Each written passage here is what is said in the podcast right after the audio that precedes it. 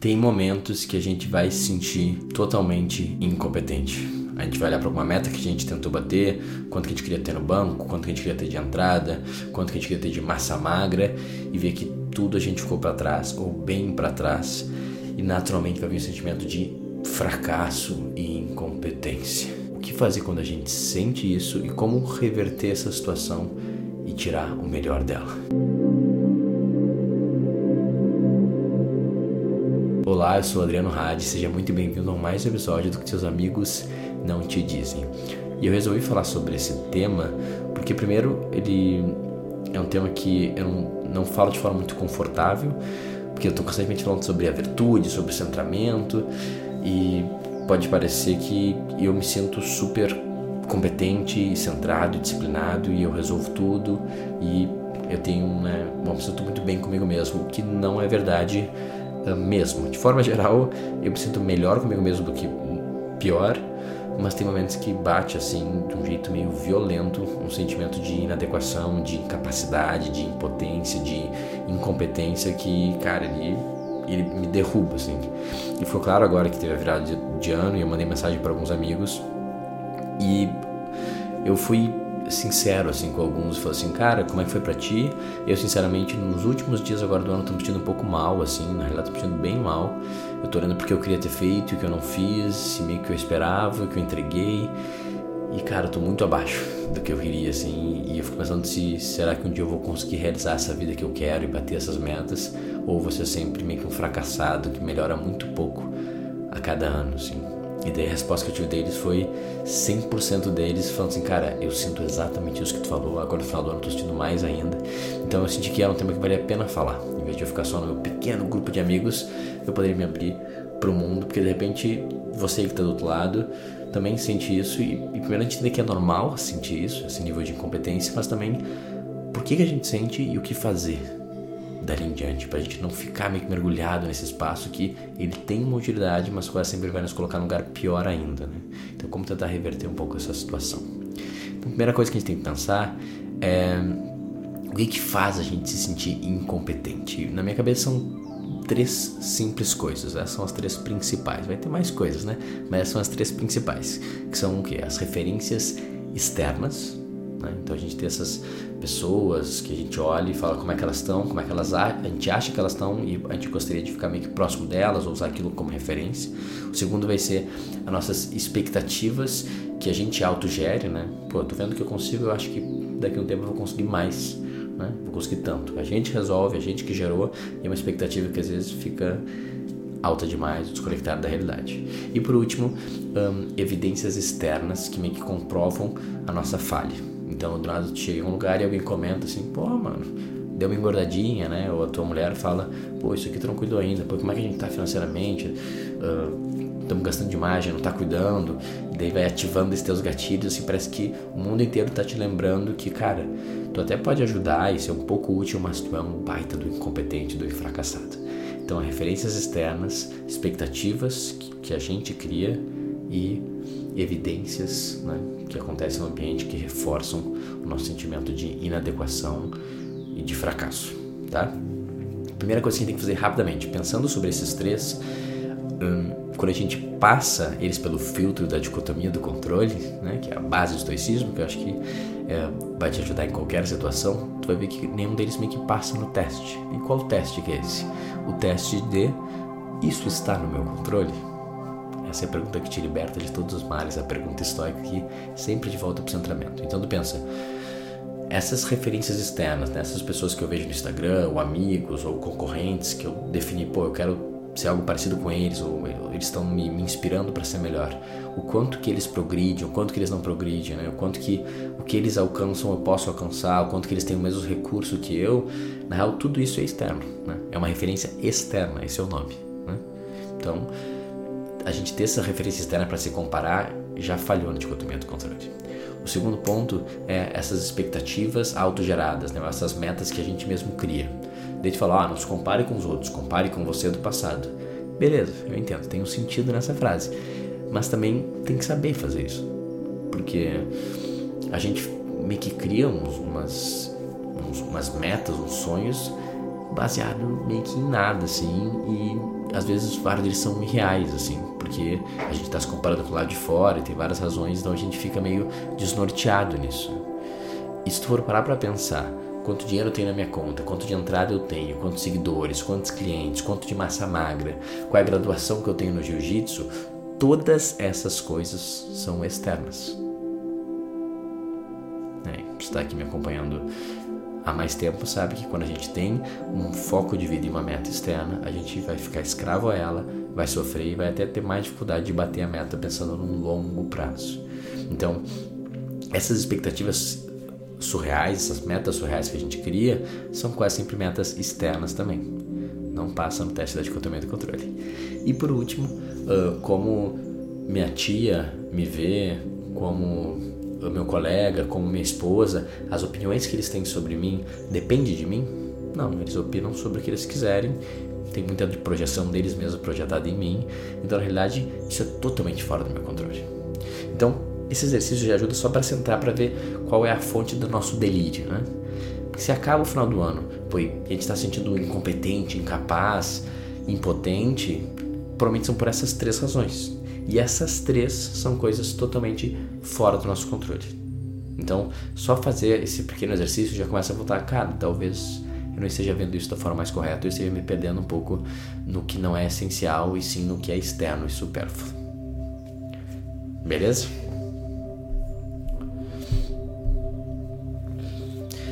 Mas além de passar por esse fio da dicotomia e ver que tu está delirando, todas essas as razões pelo qual a gente faz isso e a gente considera essas três coisas importantes, ela, todas elas vêm de uma crença mãe que alimenta todas elas. E qual que é essa crença? Eu não tenho ou não sou bom o bastante. É, eu não tenho bastante ou eu não sou bom o bastante. Essa é meio que a ideia principal que vai alimentar a gente ficar se comparando com o pessoal de fora e ficar vendo, ah, eles são melhores que eu e eu sou pior. É a crença fundamental que vai fazer a gente ficar criando metas irreais, falando, ah, não, nesse, nesse ano eu ganhei 200 mil reais, no ano que vem eu vou ganhar 500 mil reais, 600 mil reais. Consigo, é possível, sabe? Agora eu tenho 15 de massa magra. No ano que vem eu vou ter, nesse ano eu vou fazer para 8 de massa magra. Umas coisas meio que tipo assim. Uh, obviamente tem uma outra pessoa que faz, mas a gente sabe que a gente não vai fazer e a gente escolhe também para se ferrar. Eu já vou entrar mais nesse detalhe. Mas essas metas irreais, essas expectativas uh, que não tem muito, muito embasamento racional, elas vêm da ideia que eu não sou bastante. Mas se minha empresa faturar um milhão de reais em vez de 100 mil, e se eu tiver tanto de massa magra, se eu tiver tanto, daí sim que eu vou ser bom bastante. Tu vê? Eu crio uma meta absurda porque eu tenho que trabalhar muito para ser bom bastante, porque eu atualmente sou um merda.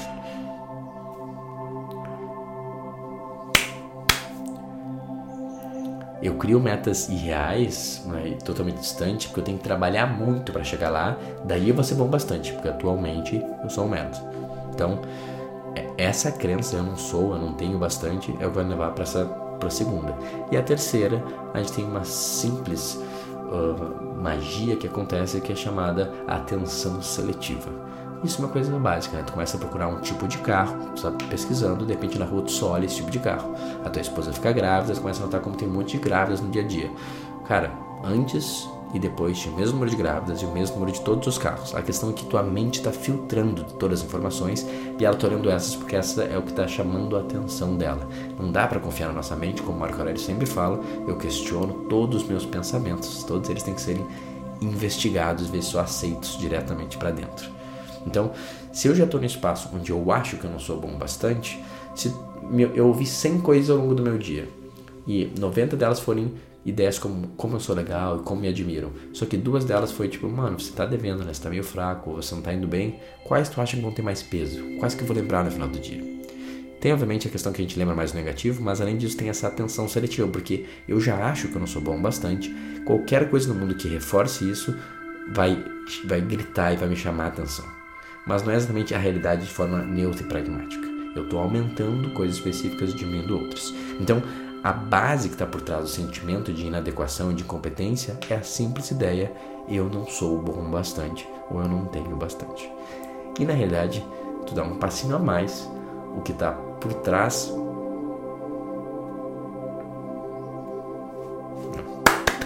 Para ali. Se tu já está aqui há mais tempo, se tu é um mentorado meu, um aluno da academia, tu sabe que essa ideia eu não sou bom bastante, na realidade é a, a, raiz de todos os males, né? a raiz de todas as disfunções. Então quase tudo vem disso. A gente vai entrar agora uh, da, na ferida, na ferida original, nesse trauma de infância, enquanto que o pai e mãe uh, criam essas vozes que a gente carrega ao longo da vida. Isso agora não importa no longo do processo vai ser importante para tu limpar. Mas o mais importante é entender que essa é a ideia que está gerando a percepção que tu é um incompetente, fracassado e incapaz. Essa é a ideia. E por que, que isso é importante? Porque essa crença faz a gente ficar otimista de forma delirada no nosso planejamento, no que eu acho que é possível, e faz a gente ficar muito conservador de forma covarde na nossa ação. Eu sei que parece incongruente as duas coisas ao mesmo tempo, mas deixa eu explicar e ver se encaixa um pouco quando tu avalia os últimos meses da tua vida, o último ano. Como eu acho que eu não sou bom bastante, eu fico botando quando eu tiver essas coisas eu vou ser. Mas tu já sabe muito bem que não funciona, porque sempre dá para ser mais. E se for pensar o que, o que tu achava que era importante há 10 anos atrás e tu realizou agora, tu continua sendo incompetente. Tem um pouco menos, beleza? Mas não resolve, porque o ego não quer resolver, o ego quer continuar preso nessa narrativa. Então, no fim das contas, tu tá fazendo esses esforços para não sentir que tu é um incompetente, mas tu acha que tu não tem salvação, o ego pelo menos. Então o que ele faz? Ele cria metas que não tem como tu bater. De um jeito meio sádico até. Porque é tipo assim, ah, se tu fizer o impossível, que é pegar o teu faturamento e quadriplicar em um ano, e pegar a tua força tua massa magra, e tu ser o único cara que vai pra faixa preta em três anos, daí sim tu vai ser bom bastante. O ego faz esse desafio e tu acha que te motiva isso. Tu fala assim, cara, essa é a cenourinha que eu vou atrás. Não, porque eles são irreais e cada vez que tu não vai encontrando ela, o ego reforça a ideia, tá vendo? Eu falei que tu era um merda. E o ego quer ou achar que a gente é inferior ou superior, né? Gente faz isso os dois ao mesmo tempo. Então, essas metas irreais, que até como tem empresa, que a gente acha que é legal, que nos motiva, no final dos contos, é uma estratégia de nos sabotar e continuar nos sentindo um merda. A gente corre mais rápido por um, dois meses, mas não sustenta, porque a gente está numa energia muito escassa e negativa. E ao mesmo tempo que a gente cria metas irreais, como a gente sabe que é real ah, e a gente sabe que não tem como bater, isso não é tão consciente, né?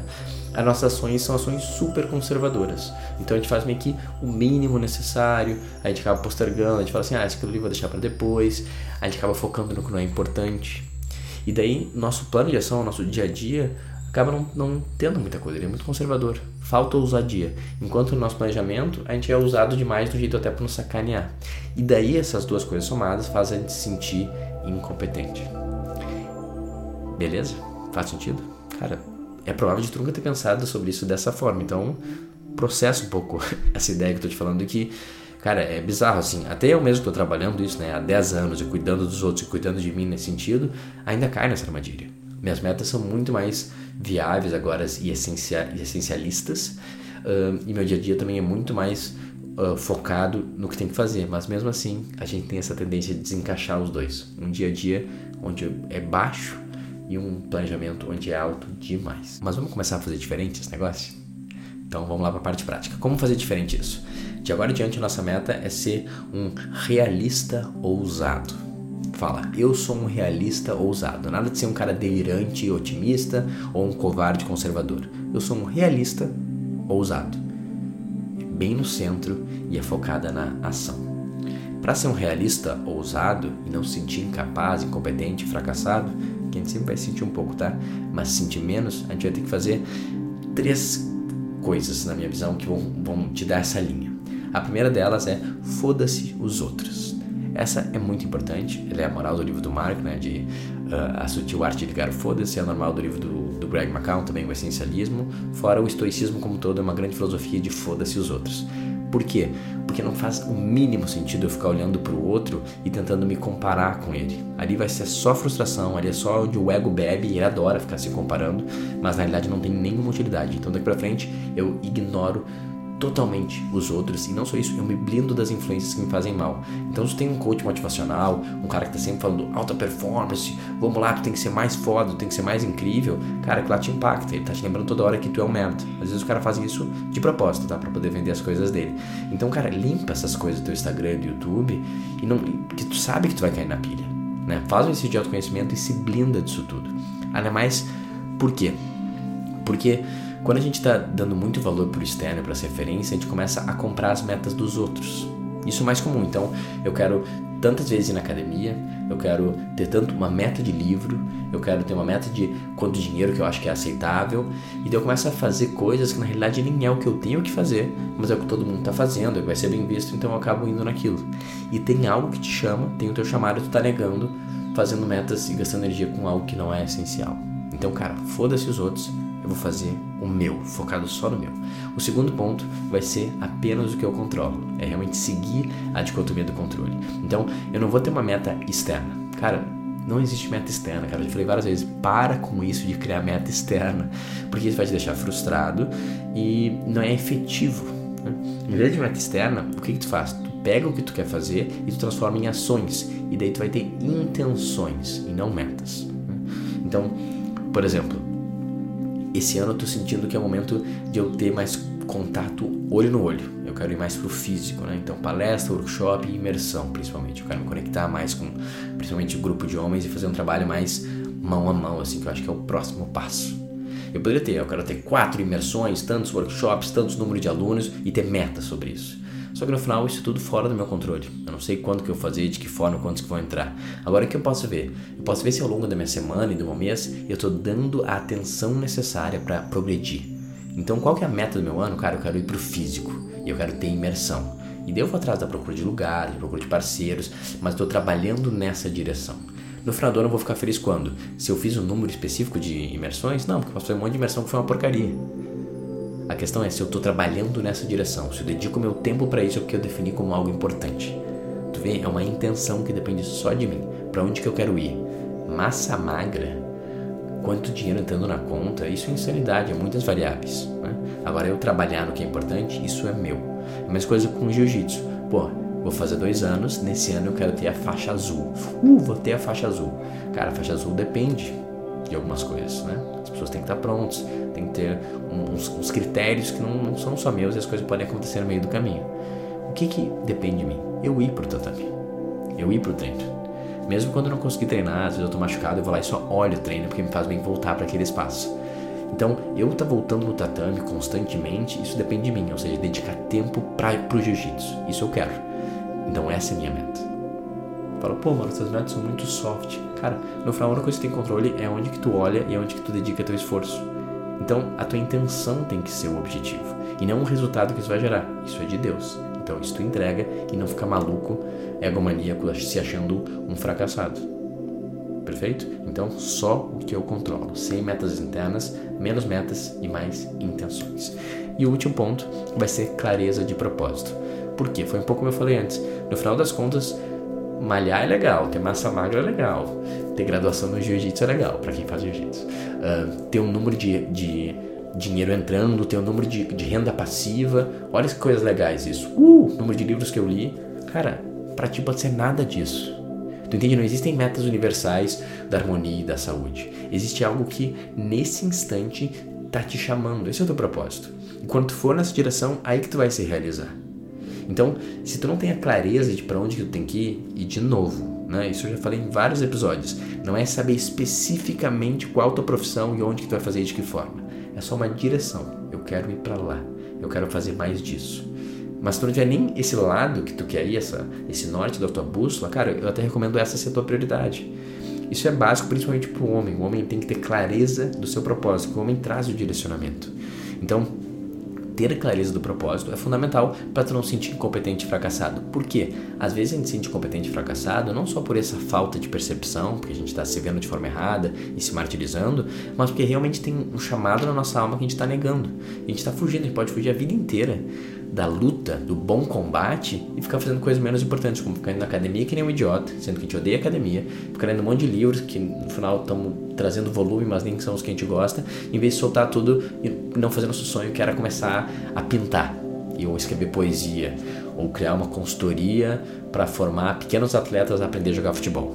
Eu sei lá o que, algo que não é tão épico e não é tão a sociedade não reconhece como algo de status, mas é o chamado da tua alma.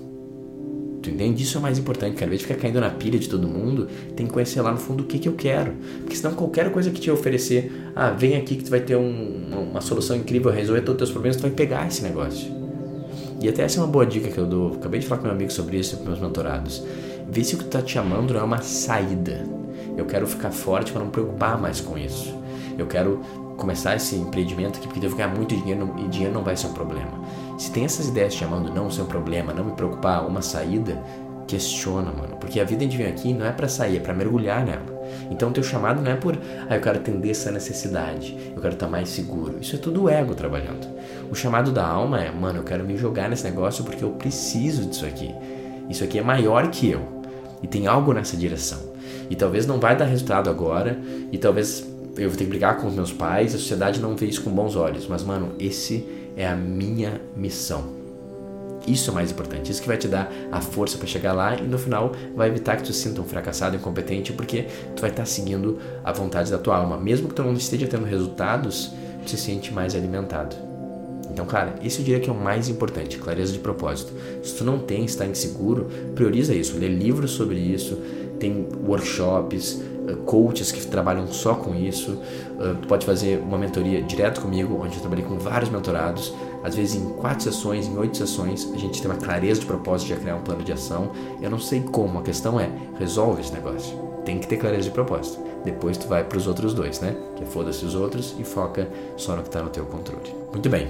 Um, se tu quer me ajuda nesse processo, entra no meu Instagram, arroba adriano, e só mandar um direct escrito mentoria Daí já vai automaticamente dar todo o passo a passo, explicar como funciona. Eu estou fechando minha agenda do trimestre, que meu, meu, programa de motoria ele demora alguns meses e ainda tem algumas vagas, mas acho que não vai durar muito tempo. Então, se tiver interesse, conversa lá comigo, marca uma, uma conversa de entrevista que é gratuita e lá a gente define se é o melhor para ti e se a gente consegue encaixar e vai ser um prazer fazer esse trabalho junto contigo. Só mandar um direct escrito mentoria e marcar lá a nossa pré-entrevista. Agora, um, um último adendo para finalizar, que eu acho que é, é o que está por trás de tudo isso.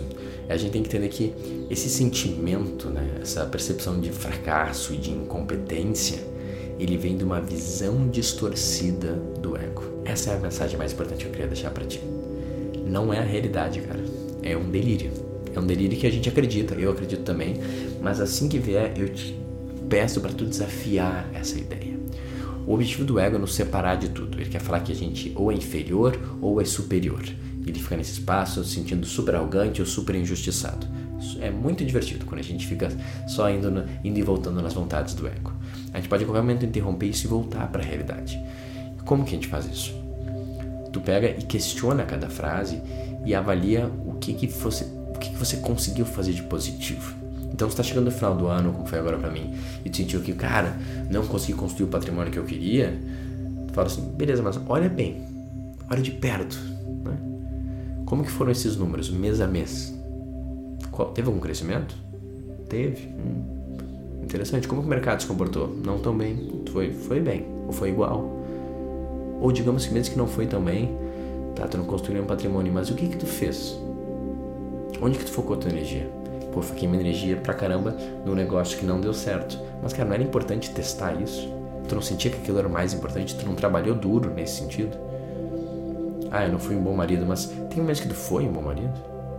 O que, que de fato tu fez que tu conquistou e tu realizou? Porque existem realizações e existem conquistas. E quando começa a listar essas coisas pelo qual você é grato de você mesmo, tu vai voltando um pouco dessa nuvem do ego e voltando para a realidade. Qual que é a realidade? A realidade é que a gente está sempre em expansão. Pode não ser do jeito que a gente queria, das nossas expectativas malucas, nos comparando com os outros. Não. Mas existiu progresso. Sempre existe progresso. E quando começa a focar no progresso, tu vai pelo menos saindo um pouco de lá e voltando um pouco para o centro, voltando um pouco para a realidade. E qual que é a realidade? Você é bom bastante. Isso é um fato. Você é bom bastante porque você está aqui me vendo, você está respirando, você recebeu o presente de estar aqui encanado nesse instante vendo, ouvindo esse podcast. Poucos tiveram isso. Vários já morreram, vários não escolheram fazer isso. Então, se você está aqui, se você recebeu o corpo, se teve pai e mãe, está aqui vivendo, respirando, funcionando, mano, isso é uma dádiva divina. Você recebeu, você ganhou loteria. E só recebe quem é bom bastante. Você merece estar aqui, porque você tem valor. Então, lembra disso. Reconhece, reconhece o teu valor. Acha ele, minera se tu não conseguir. Pergunta para os amigos: Mano, o que tu acha que eu fui bem? Onde, onde tu acha que, que são meus pontos fortes? Pergunta para três amigos isso e te vai se lembrado na hora que você tem sim valor. Daí tu sai dessa nuvem e tu começa daí a traçar objetivos e metas mais alinhados. Não ficar inventando essas coisas baseado em coisas externas, baseadas em comparações, o que todo mundo está fazendo, mas sim reconhecendo qual é o bom combate que tu está evitando e deixar de evitar isso. Meio que soltar tudo e focar só nisso. Cara, é isso que minha alma está chamando e nessa direção que eu vou. E se eu for nessa direção, o resultado não importa, porque eu estou fazendo o meu melhor. Desse jeito, por alguns meses, por alguns anos, tu vai sentir cada vez mais raramente esse sentimento de incapacidade, impotência, de fracasso, e cada vez mais o sentimento de centramento e potência que existe dentro de você. Ele só tem que ser liberado. E esse foi o episódio de hoje. Muito obrigado por ter visto até aqui. Se tem algum amigo, uma pessoa que está se sentindo assim mal, cara, faz essa boa ação e manda esse episódio para ele. E reforçando de novo, quer uma ajuda nesse processo de se organizar, ou até para ter clareza do teu objetivo, eu ainda tenho algumas vagas, manda no Instagram, manda no direct com mentoria e a gente marca nossa entrevista e vai ser um prazer te ajudar. Eu espero que tu tenha um ótimo resto do dia e até a próxima.